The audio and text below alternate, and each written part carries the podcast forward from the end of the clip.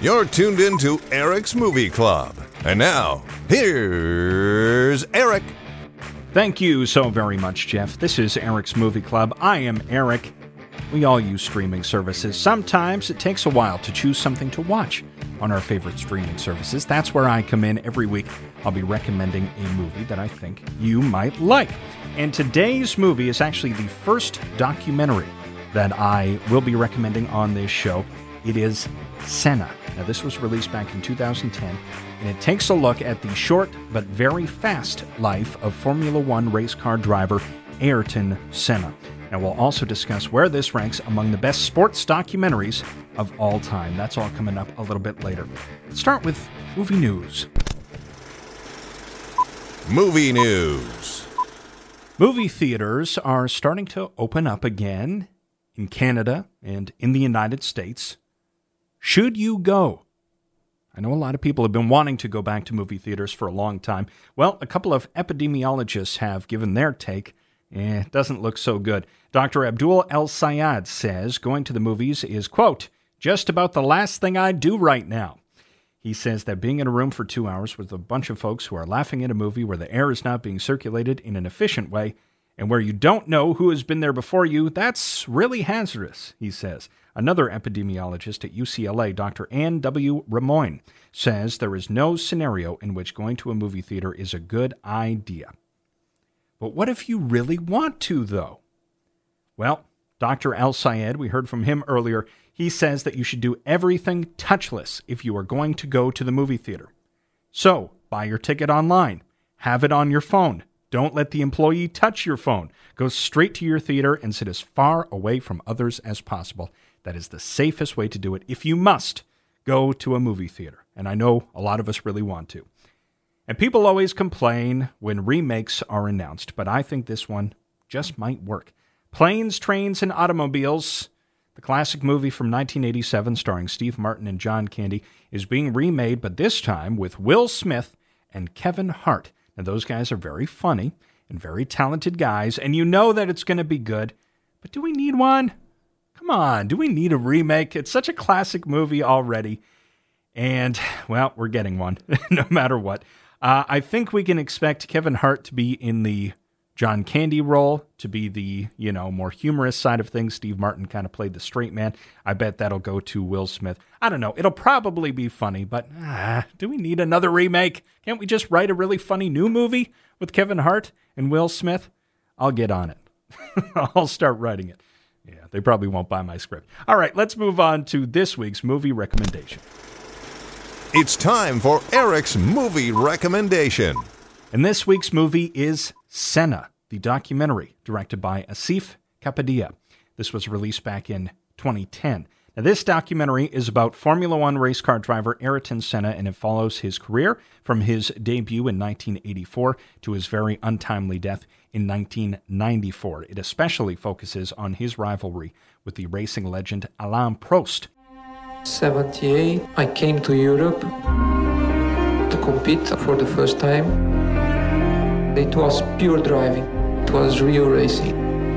And that that makes me happy. Where can you watch the movie Senna? You can watch it on Amazon Prime. Why should you watch the movie Senna? Well, this is one of my all time favorite documentaries. I've been watching uh, a lot of racing recently because NASCAR and Formula One were among the first sports to really start up during this pandemic. And I'm a race fan anyway, but I've been especially interested this year. And I recently rewatched this documentary because my interest in the sport has been at an all time high, and I was blown away by it, just as I was the first time I watched it. Now, I want to start by talking about something about me, and this is something that always fascinates me taking a behind the scenes look at someone who is at the height of their popularity, someone who is at the peak of their career. This is why I thoroughly enjoyed the recent Michael Jordan documentary series, The Last Dance. It's the reason why I like reading biographies on people and why I kind of get why there are so many celebrity based magazines and TV shows out there. Do I personally have any interest in keeping up with the Kardashians? No, but I can understand why some people would. And it's for this reason. I like taking that inside look. I like seeing what it was like to be Michael Jordan at the peak of his career, at the height of his popularity. And that's one of the reasons why I love this documentary because it doesn't have a running commentary in it, doesn't have anything like that. It just uses archival footage, family home videos, very personal stuff with Ayrton Senna, and shows what it was like, what his behind the scenes life was like, what it was like to be one of the most famous race car drivers in the world in the 80s and 90s. I mean, you know, here in North America, you know, maybe NASCAR is probably the more popular racing uh, option out there, but Formula One around the world is so, so popular. I don't know that a lot of North American sports fans realize that. So this guy, his races were being seen by hundreds of millions of people. This is a very famous guy. And I especially love when they show him in his home country of Brazil. Ayrton Senna is a hero in Brazil. They practically worshipped him, worshipped him down there.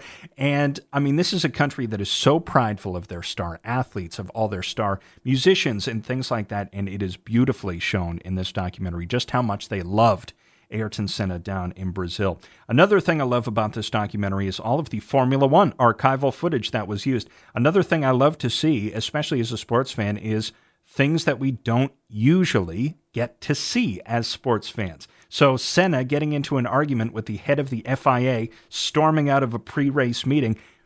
Love it. Absolutely love seeing that because we never get to see that stuff. We turn on our TVs and there are the cars on the track and we see them race, and that's all we get to see. I like seeing the behind the scenes stuff and the archival footage that they got from Formula One. Just absolutely incredible. Now, I think that even people who aren't sports fans will enjoy this movie because Ayrton Senna is just such a fascinating guy. And also, I think there's a certain amount of mystique around race car drivers. I don't know, maybe that's just me, but it's such a crazy career choice, right? There's a certain type of person that decides to race cars for a living and risk their lives doing it, and they will never not be fascinating to me. It's the same thing with astronauts. I think astronauts are the coolest people in the world because to choose to be an astronaut, you have to be a certain type of person, a special person. And so it's the same thing for me with race car drivers. So he's just a fascinating guy and has had and had a fascinating life as short as it was. And unfortunately, it was a very short life for him. And you will find out more about how his life ended in the documentary. Now, in summation, this is an extremely well crafted documentary. It's an award winning documentary. It won a couple of BAFTAs, among other awards. It was a British film, so it won BAFTAs, not Oscars. And I think it's very worth your time. But where does it rank among the best sports documentaries of all time? Let's get into that. Let's talk movies with Eryk. Obviously, sports are popular. A lot of documentaries have been made about sports. Of course. Where does Senna rank among the best sports documentaries? Well, I personally rank it very high. It's probably my favorite. I mean, it's one of my favorite documentaries, period, about any subject, let alone sports. So I would definitely rank it among the best ever for all the reasons I explained earlier. Now, The Last Dance, the recent Michael Jordan documentary, I mentioned this one earlier. It's definitely fresh in a lot of our minds because it was released so recently, and maybe I have a little recency bias here, but I would definitely put this among the best sports documentaries ever. Michael Jordan's the only player that could ever turn it on and off, and he never freaking turned it off. Jordan, look at that! It is also on Netflix uh, if you want to watch it. I think you should watch it. Um, I absolutely loved it. I was amazed by the footage they had. It's just unbelievable the access these documentarians had to Michael Jordan and the Chicago Bulls during that one season. Incredible. Definitely worth checking out. Another one that I believe is on Netflix is No No, a documentary. This is about the late baseball pitcher Doc Ellis, used to pitch for the uh, Pittsburgh Pirates. And on June 12th, 1970, Doc Ellis threw a no hitter, which is a very cool feat if you're a pitcher. But here's the thing his was special because he threw a no hitter while high on LSD. During the time when I was pitching the no hitter in San Diego, I really didn't know, I didn't see the hitters. All I could tell was if they was on the right side or the left side. As far as seeing the target, the catcher put tape on his fingers so I could see the signals. I don't think I need to explain anything further here. It's really cool, this documentary, and what a great story as well. So definitely check that one out. every ESPN 30 for 30 documentary that I have seen has been really, really good. One that definitely stuck out in my mind is Broke. Now, this is an ESPN 30 for 30 documentary that was really well made, and it was about athletes who have lost their money after their pro careers ended. Young athletes and their millions, the pitfalls of that much money. What is it about young guys coming into the league these days? What are the pressures on them that cause them to get into that position? I lost two houses back to back. I lost four houses. Man, you keep this up, you could be broke. And we always think about this. I mean, these guys make millions and millions of dollars when they're playing pro sports. And then one day their money is just cut off, right? Because a lot of people, once they retire from their sport, some of them just don't have any, don't have a job ever again.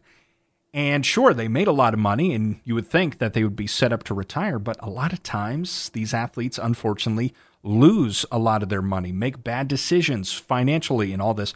And this documentary goes into that. It is fascinating. I would definitely check that out as well. What do you think is the best sports documentary of all time? I definitely left out some good ones. When We Were Kings, the Muhammad Ali documentary. Uh, Hoop Dreams is a legendary documentary. What do you think is the best one? I'd love to hear from you. And if you do end up watching Senna, please let me know what you thought. If there is a specific genre of movie you'd like me to uh, recommend on here, let me know. If you have any movie related questions you'd like to ask, any debates you'd like my take on, just reach out. You can do that at the Eryk's Movie Club Facebook page. I will talk to you again next week. This has been Eryk's Movie Club, a giant TV production.